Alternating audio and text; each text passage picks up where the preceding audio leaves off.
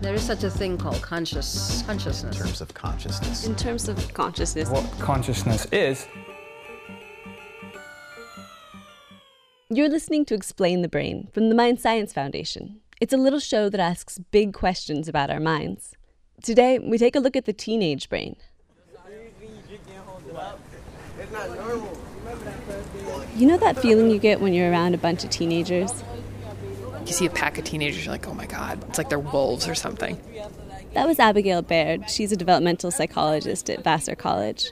I talked to her about this. Like, we've all been teens before. Why are we so terrified of them now?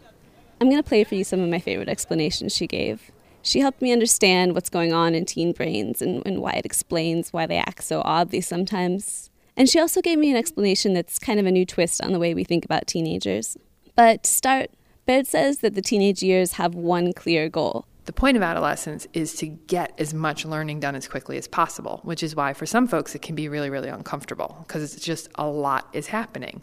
Puberty happens, and bam, you've spent the last dozen or so years as a child, and now you're suddenly parachuted into the adult world. You can get a lot of painful lessons really fast. And if those had been spread out over 10 years, you probably wouldn't have noticed them. But it seemed like one after another, after another, after another until you learned. Your kid brain doesn't come with a blueprint for your adult brain. As a teenager, all those new, painful learning experiences, they're what let you shape the adult brain that's right for you. New connections are forming, but the biggest change that we're seeing is actually that a lot of connections are being reduced. The white matter, the connecting wires in the brain, that gets beefed up. And the extra cells in the gray matter, the cortex, they get pruned. This makes the brain way more efficient. So you get like a faster computer. Yes, you get a much faster computer designed to suit your needs. Here in the West, we have a sort of culturally prolonged adolescence. Baird says that likely leaves a mark on the brain. More time spent grappling with growing up means more time the brain spends figuring out its adult wiring. The brain is so driven by experience. Everything is decided for you, and you don't really have to take care of yourself all that much. There's no pressure on the brain to learn these things. So until you pressure it, it doesn't learn. I'm pretty sure everyone can relate to being told as a teen, you're just not thinking.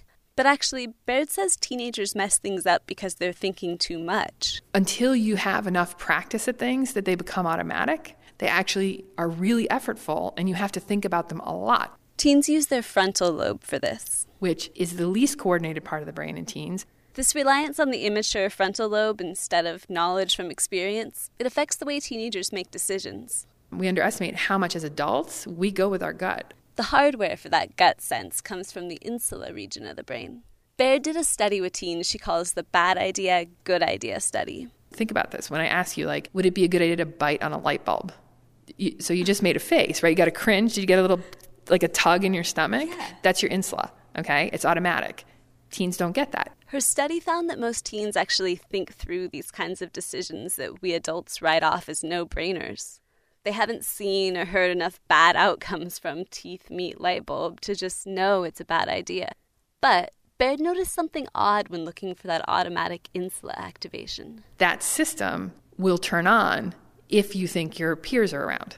And here's that twist adolescents get an actual physiological fight or flight response to other teens, meaning teenage brains are programmed to be super conscious of their peers. Here's where teen brains are working hardest to make up for that lack of finished connections, that lack of experiential knowledge.